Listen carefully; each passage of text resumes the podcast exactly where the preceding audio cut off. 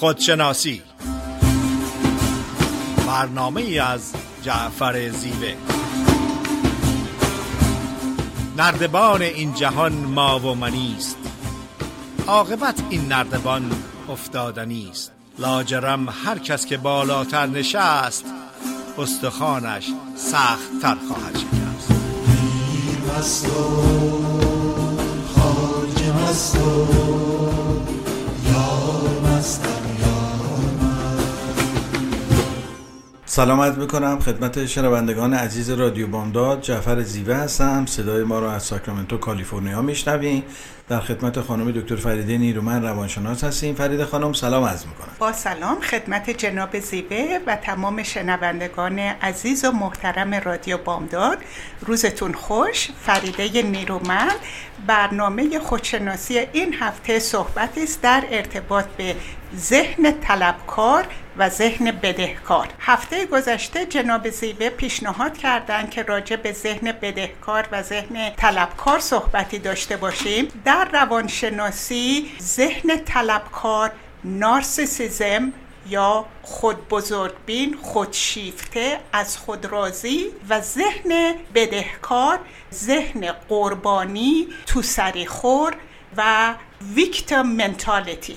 من امیدوارم که صحبت های من هماهنگی داشته باشه با صحبت های جناب زیوه. اگر نداشته باشه دو تا موضوع مختلف رو امروز میشنویم. یکی از نقطه نظر روانشناسی که نارسیزم ذهن طلبکار و ویکتم پروفایل اور ویکتم منتالیتی که ذهن بدهکار هستش. اول ذهن طلبکار ذهنی هستش که خود بزرگبین هستش خود شیفته هستش خودش رو والا و بالا می‌دونه و به بقیه به چشم تحقیر و کوچک بودن و نالایق بودن نگاه می‌کنه. این افراد بدون اینکه شرایطی وجود داشته باشه که بهشون اجازه بده یا حق بده که والا و بزرگ هستن این احساس بزرگی و والا بودن و بالاتر از بقیه بودن رو دارن.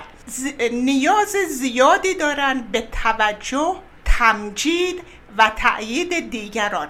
همونطور که می‌دونیم افرادی که از یک سیستم اعتماد به نفس و عزت به نفس سالم و ثابت برخوردار هستند نیاز به توجه تمجید تأیید دیگران ندارند. این نیاز افراد طلبکار نشون دهنده این هستش که از یک زه و شکنندگی اعتماد به نفس و عزت به نفس برخوردار هستند. افراد سالم نه تنها خودشون رو بزرگتر و والاتر از دیگران نمی‌دونن خودشون رو برابر می‌دونن و دیگران رو به عزت و احترام برخورد می‌کنن. نه, نه اینکه با چشم تحقیر.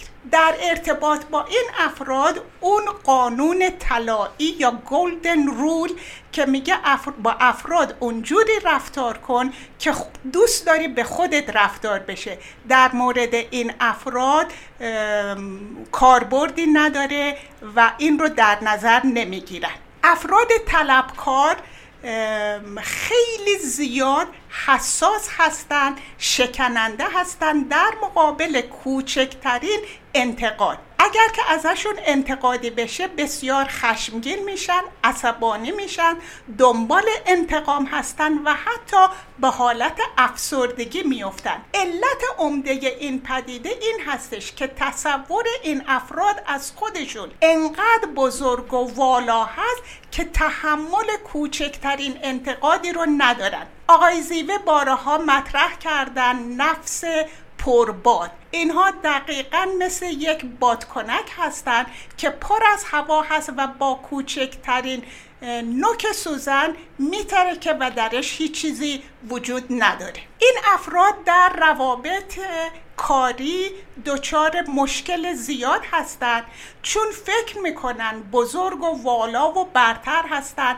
و همه افراد پایینتر و ناقابلتر از اینها هستند و البته هیچ کس تحمل اینو نداره که کس دیگه بخواد با چشم تحقیر بهش نگاه کنه. از طرف دیگه چون خودشون رو خیلی عزیز و والا و بزرگتر می‌دونن همیشه انتظار دارن که جهان هستی و افراد دیگه در خدمت اینها باشه. برای مثال اگر که همه ساعت هشت صبح سر کار میان خیلی وقتا این افراد هشت و نیم یک رو به نه می‌رسن و انتظار دارن که هیچ کس ازشون انتقادی نکنه و درگیری نداشته باشن. اگر همه ساعت چهار بعد از ظهر از کار بیرون میرن انتظار دارن که ساعت سه و نیم برن و این حقشون بوده و هیچ کس نباید ایراد بگیره. اگر که در صف رستوران ده نفر قبل از اونها هستن اینا انتظار دارن که اولین نفر باشن که بهشون میز داده میشه. خیلی وقتا برای اینکه کمبود درونی عدم امنیت درونی رو پنهان کنن دروغ میگن تا اون اندازه ای که در تجربه من یک فردی که تکنسیان آزمایشگاه بوده خودش رو به عنوان دکتر معرفی می‌کنه.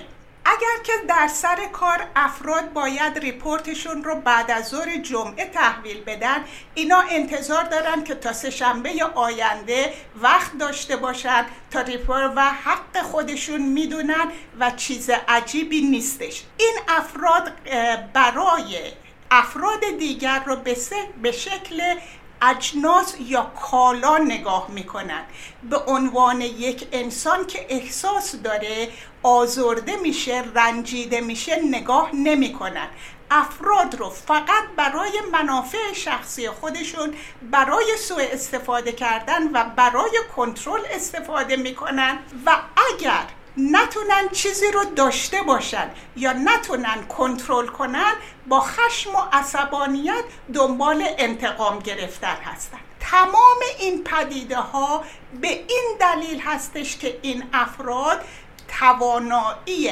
همدل یا همدردی ندارن یا به عبارت دیگه empathy و compassion براشون وجود نداره. نمی‌تونن خودشون رو جای یک فرد دیگه بذارن و احساسات اون رو درک کنن یا اینکه با compassion بتونن خودشون رو جای یک فرد دیگه بذارن. و در نتیجه هر کار اخلاقی و غیر اخلاقی برای اینها عادی و معمولی هستش.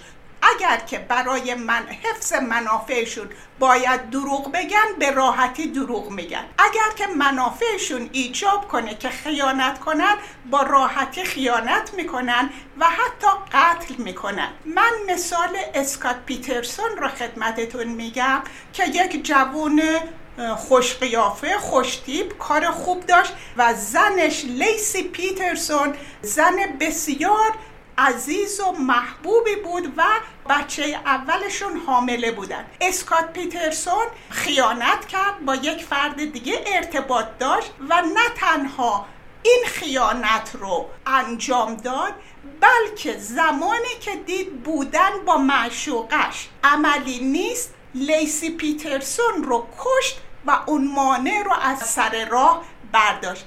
این افراد به خاطر نداشتن امپتی به خاطر نداشتن کامپشن به خودشون اجازه میدن که هر عمل غیر انسانی رو انجام بدن. تحت هیچ عنوان توانایی قبول کردن و دیدن مشکلاتشون و اشتباهاتشون رو ندارن.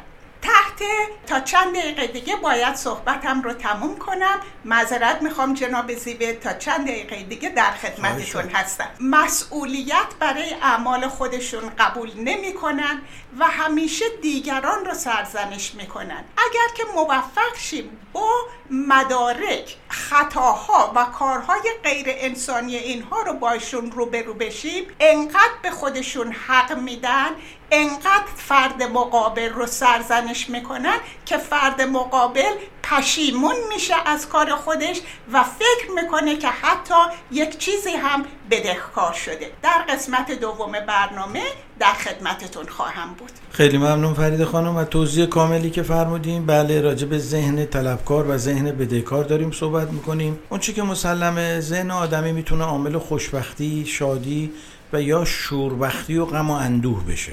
ذهن یه سرمایه فطریه که می‌تونه اون رو در مسیر درست به کار ببریم یا در مسیر غلط استفاده بکنیم. انسانی که به کارکرد ذهنش آشنایی نداره طبیعی که دچار بحران میشه دچار ناآگاهی میشه دچار رنج و اندوه میشه. ذهن در نوع آدمی مشترکه. یعنی ذهن در نوع بشریت مشترکه. فقط تو محتویاتی که تو اون ذهن ریخته شده و نوع استفادهش اختلاف وجود داره. ذهن یک آینه چند وچی هستش که منعکس کننده بیرون و درون و یا ترکیب هر دوی آنها و یا تولید کننده افکار جدید هستش. ذهن دارای کیفیت مختلفه. اولش ذهن طلبکار یا مطالبه گره مطالبه گری یه واژه‌ای هستش که بیشتر تو حسابداری استفاده میشه. مطالبات معوقه میگن. چکایی که شما دست مردم داری مردم چک دادن به شما هنوز این چکا پاس نشده و شما منتظر هستی. و معمولا وقتی به سال بعد میره کار حسابداری میگن یک سری مطالبات معوقه یه ستونی رو درست می‌کنن. این بحث رو در واقع من در خودشناسی به عنوان در واقع ذهن مطالبهگر یا ذهن طلبکار ازش یاد کردم. ذهن در این سطح مطالبات معوقه از دیگران داره. حالا این مطالبات می‌تونه شخصیتی باشه می‌تونه مادی باشه. ذهن مطالبهگر همیشه در انتظار به سر میاره یعنی منتظره که دیگران یه حرکتی بکنن. یه کاری می‌خواد انجام بشه اول میگه ببینیم دیگران چیکار می‌کنن بعد ما اون کار رو انجام بدیم. در فعالیت های اجتماعی هم همین گونه. اگه بهش بگن چرا به فقرا کمک نمی‌کنی چرا در جهت کمک به دیگران و دستگیری اگر میگه این همه ثروتمند هست تو شهر. مگه ما چرا اونا حقشونه که این کارو بکنن؟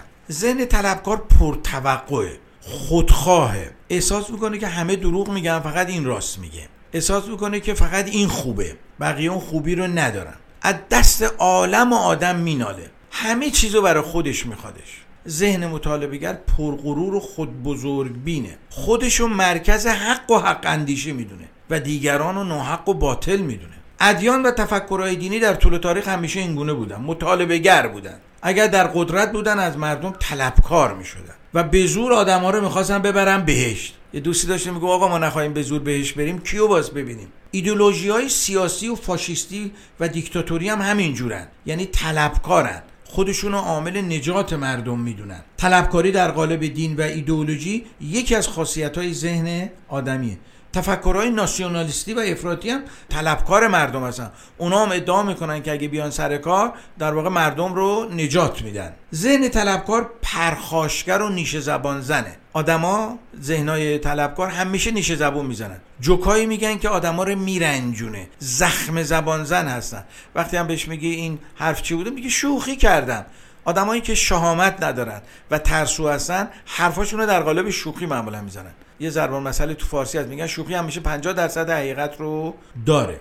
ذهن طلبکار علاوه بر طلبکاری از دیگران از خودش هم طلبکاره. چرا خوشگل نیستم؟ چرا باسواد نیستم؟ چرا قد بلند نیستم؟ چرا فلان خونه رو ندارم؟ چرا اینطوری شد؟ چرا اونطوری شد؟ از خودش هم طلبکاره. تنها از دیگران طلبکار نیست بلکه از فطرت خودش از اون چیزایی هم که داره طلبکاره و ازش راضی نیست. ذهن طلبکار به هیچ کسی نمره قبولی نمیده جز خودش. همه به قول این قدیمی ها دیگه تنها نمره ای که بخواد بده هفت میده شهریوری قبول بشن. قدیما یه اصطلاحی داشتیم هفت نمره قبولی بودونم تو شهریور اگر میموندی و تجدید میآوردی تو شهریور هفت می‌گرفتی قبول می‌شدی. به هیچ کسی نمره هفت به بالا نمیده فقط به خودش نمره 20 میده. میگن یه رو شبون بیمخ بچهشو بهش نمره 18 دادن. شاکی شد رفت مدرسه برگشت گفتش که چرا نمره 18 دادیم به این؟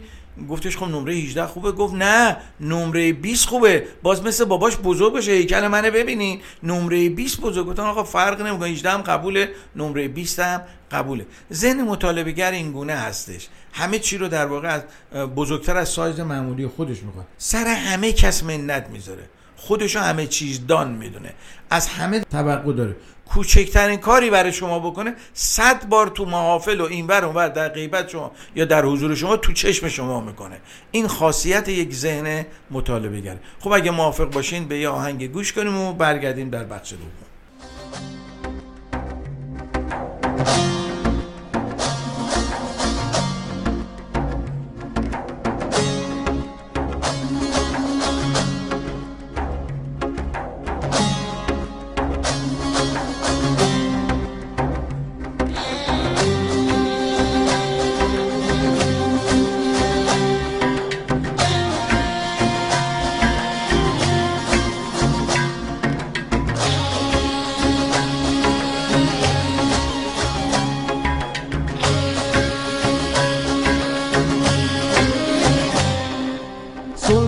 money.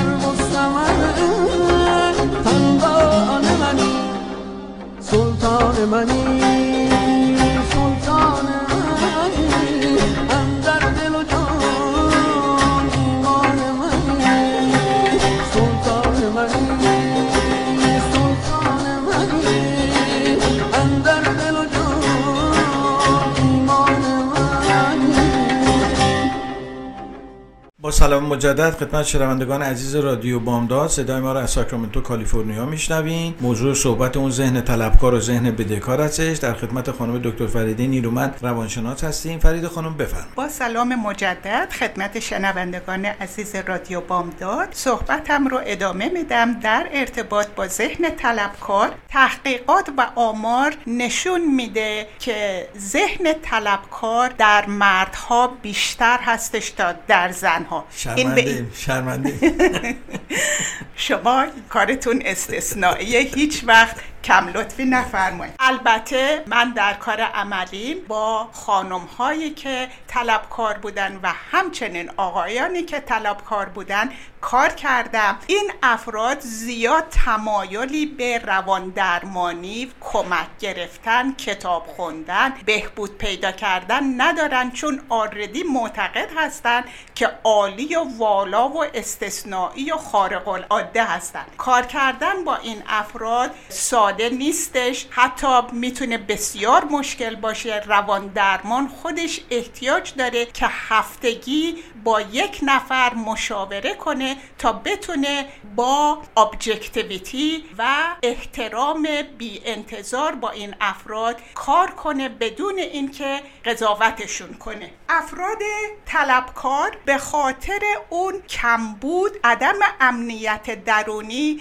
تمام رویاها تمام هوش حواسشون به پدیده های موفقیت و قدرتمند بودن بوده و در زندگی کار و قدمی بر نمیدارن برای موفقیت سالم. در ذهنشون برای اینکه اون کمبود درونی رو جبران کنن افکارشون بیشتر مشغول به افکار موفقیت و قدرت هستش. و اما چجوری این هیچ کس با ذهن طلبکار یا ذهن بده بدهکار به دنیا نمیاد. این یک پدیده ذهنی هستش و از محیط خانواده اجتماع مدرسه مذهب سیاست کسب می‌کنیم. یکی از دلایل عمده ذهن طلبکار دو تا پدیده متفاوت هستش که در زمان کودکی می‌تونه اتفاق بیفته. پدیده اول این هستش که سرپرست یا پدر و مادر قربون صدقه های سطحی و بیپایه زیاد می‌کنی. قربونت برم خیلی خوشگلی خیلی عزیزی خیلی بهترینی هیچ اشتباه نمی‌کنی و حتی اگر که کودک اشتباه بکنه اشتباه اون رو تصحیح نمی‌کنن. بهش نشون نمیدن که کجا اشتباه کرده. هیچ وقت این قربون صدقه رفتن ها و ادوریشن بر اساس احساسات خود بچه نیستش. ممکنه که کودک در مدرسه بولی شده باشه و احساس غم و ناراحتی بکنه و در خونه فقط بهش قربون صدقه میرن. این توجه و قربون صدقه بر اساس قدرت و توانایی های واقعی کودک نیستش. توجه های سطحی هستش. حالت دومی که می‌تونه اتفاق بیفته این که به کودک بی نهایت انتقاد میشه. تا اون درجه ای که کودک فکر می‌کنه در هیچ زمینه ای قدرت و توانایی کافی نداره. یک پدیده دیگه این هستش که ممکنه مقداری از این خصوصیات ارسی باشه نه فقط از پدر و مادر بلکه از اجداد به یک نفر برسه. و پدیده سوم این هستش که نوروبیولوژی فعالیت مغز افکار و رفتار هستش که زیاد وارد جزئیات این مبحث نمیشن. وقتی که با افراد طلبکار روبرو میشیم خیلی زیاد مهم هستش که برای اینها حد و حصور قائل باشیم که از حقوق ما به موجودیت ما به عزت ما تجاوز نکنن. برای مثال با من اینجوری صحبت نکن. اگر که دیر اومدی یا زود از سر کار رفتی تمام ساعتهایی که تقلب کردی جمع می‌کنیم و از حقوقت کم می‌کنیم شما نفر یازدهم هستی در رستوران. باید صبر کنید تا ده نفر دیگه بشینن و بعدا نوبت شما بشه. اگر راضی نیستی از اینجا برو. حد و حصور گذاشتن برای این افراد بسیار مهم هستش مفید هستش به خاطر منافع خودشون و به خاطر عزت و حرمتی که برای خودمون قائل هستیم. بیشتر از این در ارتباط با ذهن طلبکار صحبت نمی کنم می‌تونیم ساعتها راجع به نارسیزم صحبت بکنیم ولی انشاءالله در فرصتهای بعدی.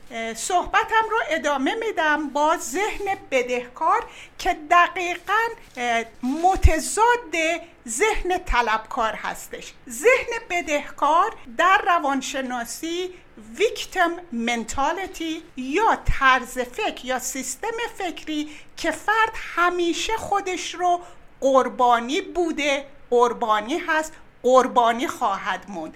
تو سر خور و بدبخت هستش.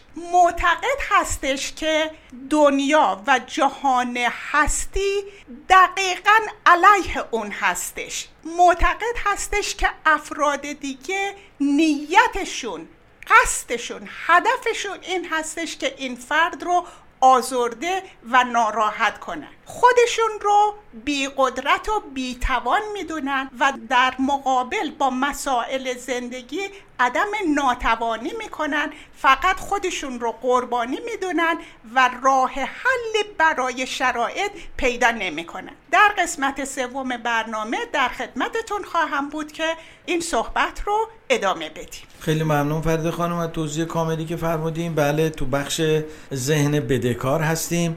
ذهن طلبکار رو توضیح دادیم. ذهن بدهکار یک ذهن انفعالیه. یعنی یک شخصیت منفعل داره. یکی از خصوصیات این ذهن اینه که بعد از هر کاری خودش رو ملامت می‌کنه. حس ملامت به خویش یکی از نشانه های ذهن در واقع بدهکار هستش. یکی دیگه از نشانه اینه بعد از هر تصمیمی در واقع پشیمون میشه و تغییر رأی میده. به اصطلاح امروزی در فرهنگ ما آدم دهنبینی. هر جا میره به دهن مردم نگاه می‌کنه و رأیش تغییر پیدا می‌کنه. تصمیم می‌گیره. فردا شب میره مهمونی میگن این کارو چرا کردی؟ این لباس چرا پوشیدی؟ بلافاصله رأیش تغییر پیدا می‌کنه. یه همچین ذهنی فکر می‌کنه که بدهکاری شخصیتی به دیگران داره. دائم به دنبال جلب رضایت دیگرانه. ذهن بدهکار یکی از خاصیتاشه. دائما تلاش می‌کنه که رضایت دیگران رو جلب کنه به آب و آتیش می‌زنه. تا نظر دیگران از او بر نگرده یکی دیگه از خاصیت های ذهن بدهکار اینه که سعی می‌کنه محبوب همه باشه و تلاش می‌کنه که دائما با محبت بیش حسد و افراطی خودشو محبوب دیگران یکی از کاراش تاریخ تولد تاریخ ازدواج. تاریخ خرید خونه دیگران رو برای محبوب بودن نگر میداره. تو فیسبوک و اینستاگرام تبریک میگه. تو مهمونی هم این کارو می‌کنه. اگه فرصتم پیدا کنه و چاره داشت تاریخ مرگ آدما رو هم یادداشت می‌کرد که بهشون بگه برای اینکه محبوبشون در واقع بشه. در واقع سعی می‌کنه با این کارا خودشو در چشم دیگران در واقع نشون بده. و این نشانه ای از خلای درونی هستش که سعی می‌کنه آدمی با این مسائل خودش رو در چشم دیگران مطرح بکنه. اگه می‌تونست که اینم اشاره کنی برای جلب رضایت دیگران خودش رو قربانی می‌کنه. خودش و خواسته های خودش. اگه لباسی رو دوست داره به خاطر خوشایند دیگران میپوشه. اگه غذایی رو دوست داره نمی‌خوره و غذایی که دیگران ترجیح میدن رو می‌خوره. به مسافرت و مهمونی میره که دیگران پیشنهاد می‌کنن و ازش تعریف می‌کنن. دائما به دنبال اخص تاییدیه گرفتن از دیگرانه. ذهن بدهکار این حالت رو داره. سعی می‌کنه که در هر کاری تاییدیه دیگران رو بگیره. گدای محبت و توجه دیگرانه.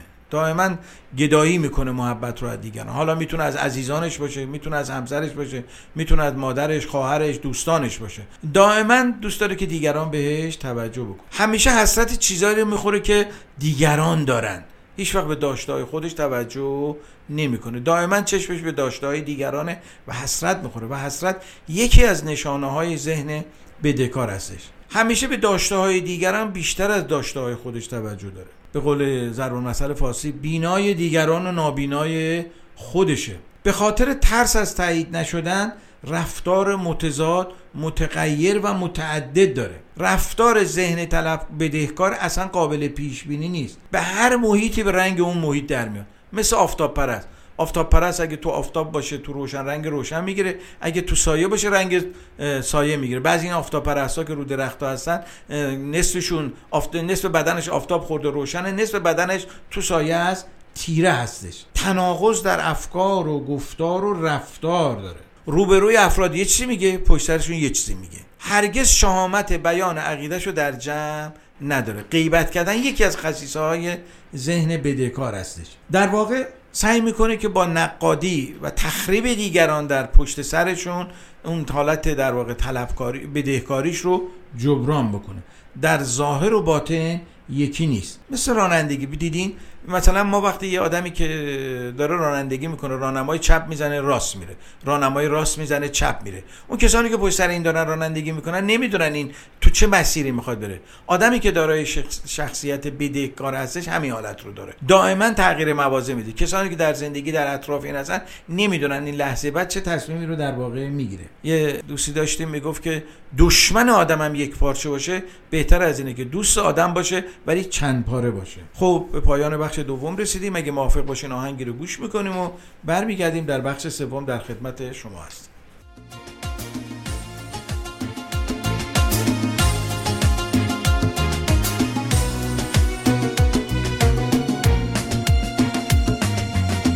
جدایی ها به من زودتر رسانش سبز به ناز میآید محرم راز میآید.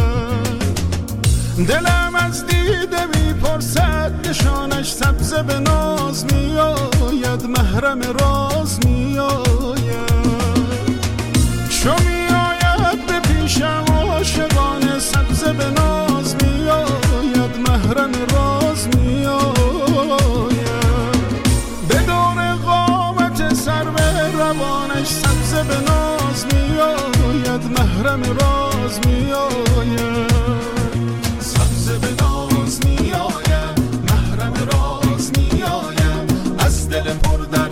بشنو سوز و گداز میآیم از دل پر دردم بشنو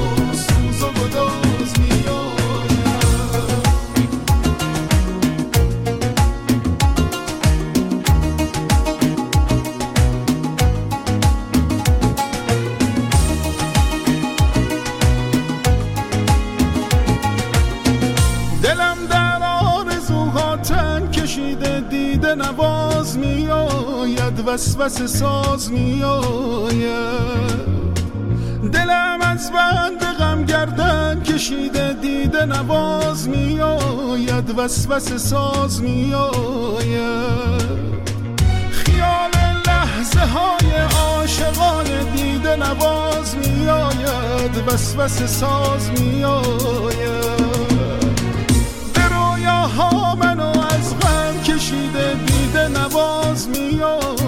وسوسه ساز میآید. سبزه به ناز میآیم محرم راز میآیم از دل پر دردم بشنو. سوز و گداز میآید. از دل پر دردم بشنو. سوز و گداز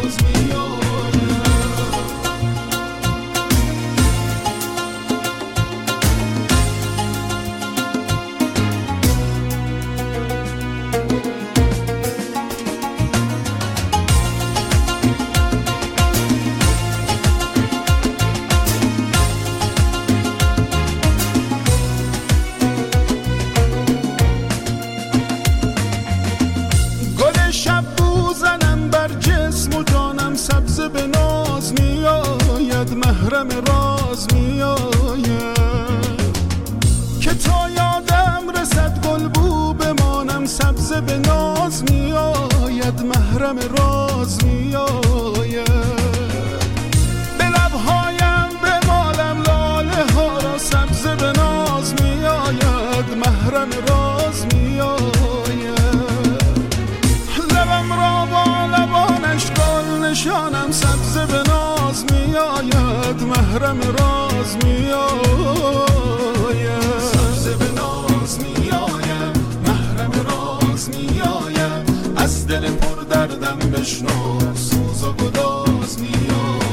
از دل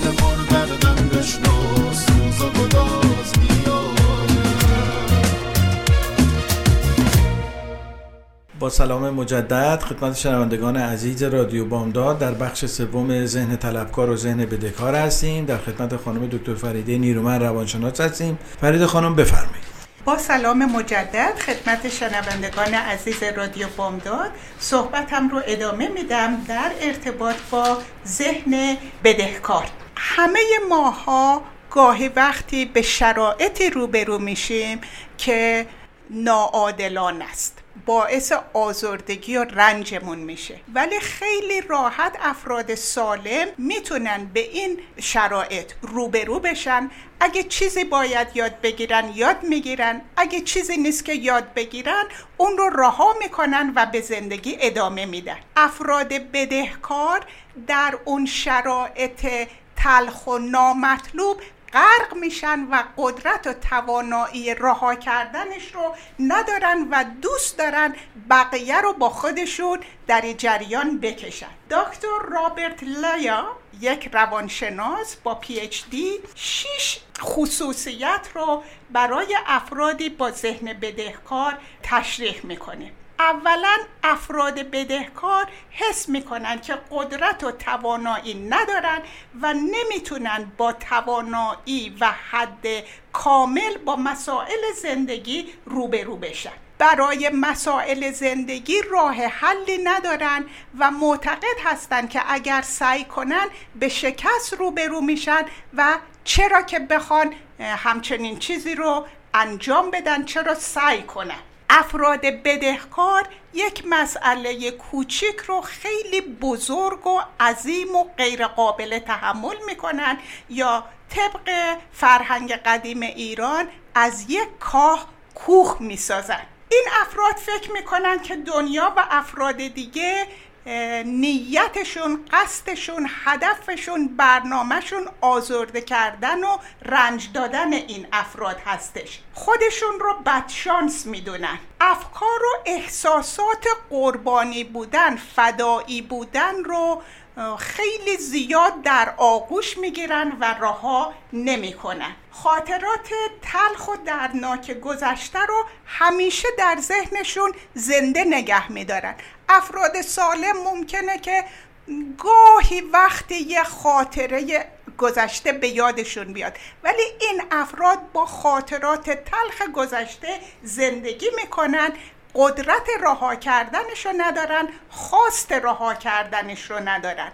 مرتب از بدبختی ها بدشانسی ها و اتفاقات ناگوار صحبت می‌کنن تا اینکه توجه دیگران رو به خودشون جلب کنن و همدردی دیگران رو به خودشون جلب کنن. قافل از این که هیچ کس دوست نه ممکنه یک ساعت یک دفعه در شیش ماه تحمل گوش کردن به بدبختی های ولی هیچ کس دوست نداره غرق بدبختی های دیگران بشه به خصوص که اینا همیشه از مسئله صحبت می‌کنن و راه حل ندارن. اینو باید توجه کنیم که این افراد ذهنیتشون از درد و رنج عمیق درونی به وجود میاد. این افراد به احتمال زیاد در دوران کودکی تجربه تلخ و وحشتناک داشتن بیتوجهی از سرپرست مشاهده کردن جنگ و دعوای خانوادگی از دست دادن یک عزیز به طور غیر مترقبه مادر مادر بزرگ تجاوزهای جنسی و جسمی که تا ابد روح اینها رو آزرده و به خاطر اینکه در زمان کودکی احساس بیقدرتی کردن احساس کردن که هیچ کاری نمی‌تونن در اون شرایط کنن این ذهنیت درشون شکل می‌گیره و در زندگی با اون ادامه پیدا, می... پیدا ادامه میدن. وقتی که این افراد خودشون رو قربانی می‌بینن و راهی برای خارج شدن از این قربانی بودن نمی‌بینن احساسات خیلی شدیدی درشون پیدا میشه مثل اجتناب کردن از مسئولیت قبول کردن. مرتب دیگران رو سرزنش می‌کنن. هیچ وقت دنبال راه حل نیستن و همیشه غرق هستن در مسئله و افکار منفی. صحبت های درونیشون صحبت های منفی هستش و از اعتماد به نفس بسیار ضعیفی برخوردار هستند خیلی بیشتر میشه راجع به ذهن بدهکار صحبت کرد ولی فرصتی بیش از این نیست. در برنامه های آینده ممکنه که بیشتر راجع به این دو ذهنیت صحبت کنیم. بله خیلی ممنون از توضیح مبسوطی که فرمودین. راجع به ذهن طلبکار و بدهکار صحبت کردیم. تو میتیشن یه بحثی داریم علاوه بر ذهن بدهکار و ذهن طلبکار ما ذهن متعادل هم داریم. یعنی اینم یکی از کیفیت هایی هستش که در وجود ما هستش. و من این بخش می‌خوام راجع به نشانه های ذهن متعادل در واقع صحبت کنم. ذهن متعادل از خودش و دیگران توقع نداره. یعنی وقتی ما از خودمون و دیگران توقع نداریم در کیفیت متعادل هستیم. وقتی از خودمون و دیگران توقع داریم میزان شدت و ضعفش یا بدهکاریم یا طلبکار. توقعش از دیگران در واقع بر اساس ظرفیت های ذهنی و رفتاری افراد هستش. اگر از کسی توقع داره بر اساس ظرفیت ذهنیش جسمانیش خانوادگیش مادی سوادش ازش انتظار داره. توقع بیجا از آدما نداره. یکی دیگر نشانه های ذهن متعادل اینه که تنها به کلام اعتماد نمی‌کنه بلکه به عمل آدما بیشتر از کلامشون اعتماد می‌کنه. حافظ شعری داره در این زمینه. واعظان که این جلوه بر محراب و منبر می‌کنن چون به خلوت می‌روند آن کار دیگر می‌کنن. مشکلی دارم ز دانشمند مجلس باز پرس. توبه فرمایان چرا خود توبه کمتر می‌کنن پس ذهن متعادل کسی نیست که تنها به کلام اعتماد و ما در طول تاریخ و به خصوص در جامعه امروز رو می‌بینیم. کسانی که دم از معنویت می‌زنن چه به روز در جامعه چه فجایعی رو در واقع مرتکب میشن. پس ذهن متعادل به عمل آدم با توجه داره نه به حرفشون. این خیلی نکته مهمی هستش. ذهن متعادل زود رنج نیستش. سر هر حرفی هر واژه‌ای هر انتقادی به هم نمیریزه. میشنوه اگه لازم باشه به موقع جواب میده با فرد رو در رو صحبت می‌کنه دلایلش میگه. اگر هم نیاز نبود رابطهش رو قطع می‌کنه لذا دلیلی برای رنجیدن باقی نمیمونه. حافظ در یه غزل زیبایی میگه منم که شهره شهرم به عشق ورزیدن منم که دیده نیالودم به بد دیدن وفا کنیم و ملامت کشیم و خوش باشیم که در طریقت ما کافری است رنجیدن. یعنی رنجیدن نشانه یک شخصیت متعادل نشانه یک ذهن متعادل نیست بلکه عدم رنجشه. حالا نمی‌خوام بگم که ما صد درصد رنجیده نمیشیم ولی به میزانی که در این زمینه. به لحاظ درونی رشد پیدا می‌کنیم از آرامش بیشتری برخوردار یکی دیگه از چیزای خوب ذهن متعادل نشانهاش اینه که خود تغییر نگره به چه معنا؟ از حوادث و افرادی که در کنارش قرار می‌گیرن درس یاد می‌گیره یعنی اگه یکی اومد بهش دروغ گفت کلک زد نارو زد به هم نمیرزه بلکه اینا رو معلمان خودش می‌دونه. می‌فهمه که دروغ گفتن چقدر بده. چون وقتی ما دروغ میشنویم ناراحت میشیم دیگه. وقتی یکی به ما کلک می‌زنه ناراحت میشیم رنجیده میشیم. روزگار داره به ما درس میده که فلانی تو که از دروغ بدت میاد بعد به دیگران دروغ نگو. میشه معلم ما دیگه. اگه از غیبت کردن بدت میاد بعد تو هم پشت سر دیگران غیبت نکن. اینا در واقع ذهن متعادل این چیزهای بد رو پدیده های بد رو به عنوان نشانهای خوب ازش درس می‌گیره. مورد بعدی اینه که بینیاز از توجه و تایید دیگران هستش. گدای محبت دیگران نیست. محتاج به توجه دیگران نداره. دوست داره دوست داشته بشه ولی محتاج نیست. من همیشه اینو گفتم. همه ما میل به دوست داشتن رو داریم. کسیش که در یه جمعی بره ازش نفرت داشته باشن و بره تو اون جمع هم بشینه. نه. ما از اینکه مورد توجه و احترام دیگران قرار بگیریم رشد پیدا می‌کنیم. هیچ چیز طبیعیه. ولی تا زمانی که به صورت میل هستش طبیعیه. ولی وقتی به صورت احتیاج در میاد اینجاست که حالت مطالبه گری پیدا می‌کنه. اینجاست که ذهن طلبکار میاد. آگاهی به این مسئله به ما کمک می‌کنه و ما رو در سطح ذهن متعادل قرار میده. ذهن متعادل مرکز شخصیتش از اسخان دیگران اومده درون. چون ما در پروسه رشد خانواده پدر مادر تعلیم و تربیت بخشی از فطرت ما رو می‌برن بیرون. یا به تعبیر دیگه شخصیت شعبه ای هستش که جامعه در وجود ما زده. مثل شعبه بانک. اون دائما با تغییر و با قضاوت ها در ما داره کار می‌کنه. انسانی که ذهن متعادل داره شخصیتش به درونش منتقل شده. مرکز سقل وجودش در درونش هستش. با هر اظهار نظری به هم نمیریزه. و از هر تعریفی شاد نمیشه و از هر تکسیبی هم به هم نمیریزه. در هر کاری ذهن متعادل یا شخصیت متعادل در هر کاری به فکر رقابت و جلو زدن از دیگران نیست. این خیلی نکته مهمیه. چون جامعه امروز دائما ما رو تشویق می‌کنه که از دیگران جلو بزنیم و رقابت بکنیم. ولی ذهن متعادل این کار رو نمی‌کنه. کنه مقایسه و حسادت نمی‌کنه. به لحاظ شادی و سرور خودکفا هستش. یک ذهن متعادل به لحاظ شادی و سرور خودکفا هستش. نیاز به محرک های بیرونی نداره. اگه در جمع باشه شاده تنها هم باشه شاده این نیست که حتما مهمونی باشه دوستان صمیمی باشه یه موسیقی باشه رقصی باشه آوازی باشه شعری باشه بهبه و چهچهی باشه تا من شاد باشم. نه. کاملا مستقل هستش رها هستش. شادی ذهن متعادل در واقع متکی به پدیده ها و محرک های بیرونی نیست. نیستش بلکه متکی به محرک های درونی هستش. ذهن متعادل مدیریت بر افکار و احساسات و گفتار و رفتار داره. یکی از دلایلی که ما یا در سطح ذهن طلبکار قرار می‌گیریم یا در سطح ذهن بدهکار اینه که مدیریت بر افکارمون نداریم هر فکری که بر ذهنمون میاد بلافاصله بر احساسمون تحریک می‌کنه و وقتی احساسمون رو تحریک کرد بر زبانمون میادش. وقتی بر زبانمون اومدش رفتارمون رو در واقع شکل میده و وقتی رفتارمون تکرار شد به صورت شخصیت در میاد. و وقتی کهنه شد و شخصیت شد تغییر درش مشکل میشه. انسانی که دارای ذهن متعادله بر افکارش مدیریت داره. هر فکری که به ذهنش اومد بلافاصله به زبونش نمیاره. بر احساسات و عواطفش مدیریت داره. چون وقتی فکری در ما به وجود میاد بلافاصله یک احساس رو در ما تحریک می‌کنه. احساس بدبینی احساس خوشبینی و فکر و احساس با همدیگه سوار همدیگه میشن و در واقع گفتار و رفتار و اراده ما رو تشکیل میدن. پس ذهن متعادل در واقع بر احساساتش هم مدیریت داره و در نهایت ذهن متعادل بر رفتارش هم مدیریت داره. هر رفتار رو انجام نمیده و می‌دونه هر رفتاری رو در کجا انجام بده هر سخنی رو کجا بگه. به تعبیر دیگه ذهن متعادل از افکار و احساسات و گفتارش مراقبت می‌کنه. مراقبه یا میتیشن در واقع همین هستش. ما این حالت ها درمون هست. در همه ما وجود داره. اینا خاصیت های ذهن ما هستش. یا به تعبیر عارفان از خاصیت های نفس هستش.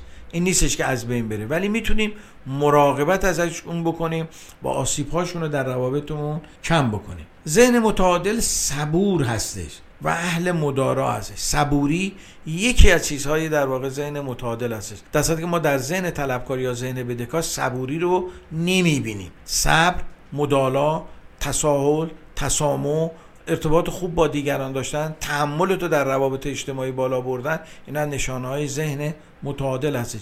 کسی که پرخاشگره و واکنش های سریع انجام میده هر چی که به ذهنش بیاد بلافاصله به زبونش میاره این ذهن نامتعادل داره. ذهن متعادل رفتار و تصمیماتش بر اساس نیازهای فطریشه نه بر اساس نیازهای فکریش. وقتی ما فقط بر اساس نیازهای فکریمون واکنش نشون میدیم ما ذهن نامتعادل داریم.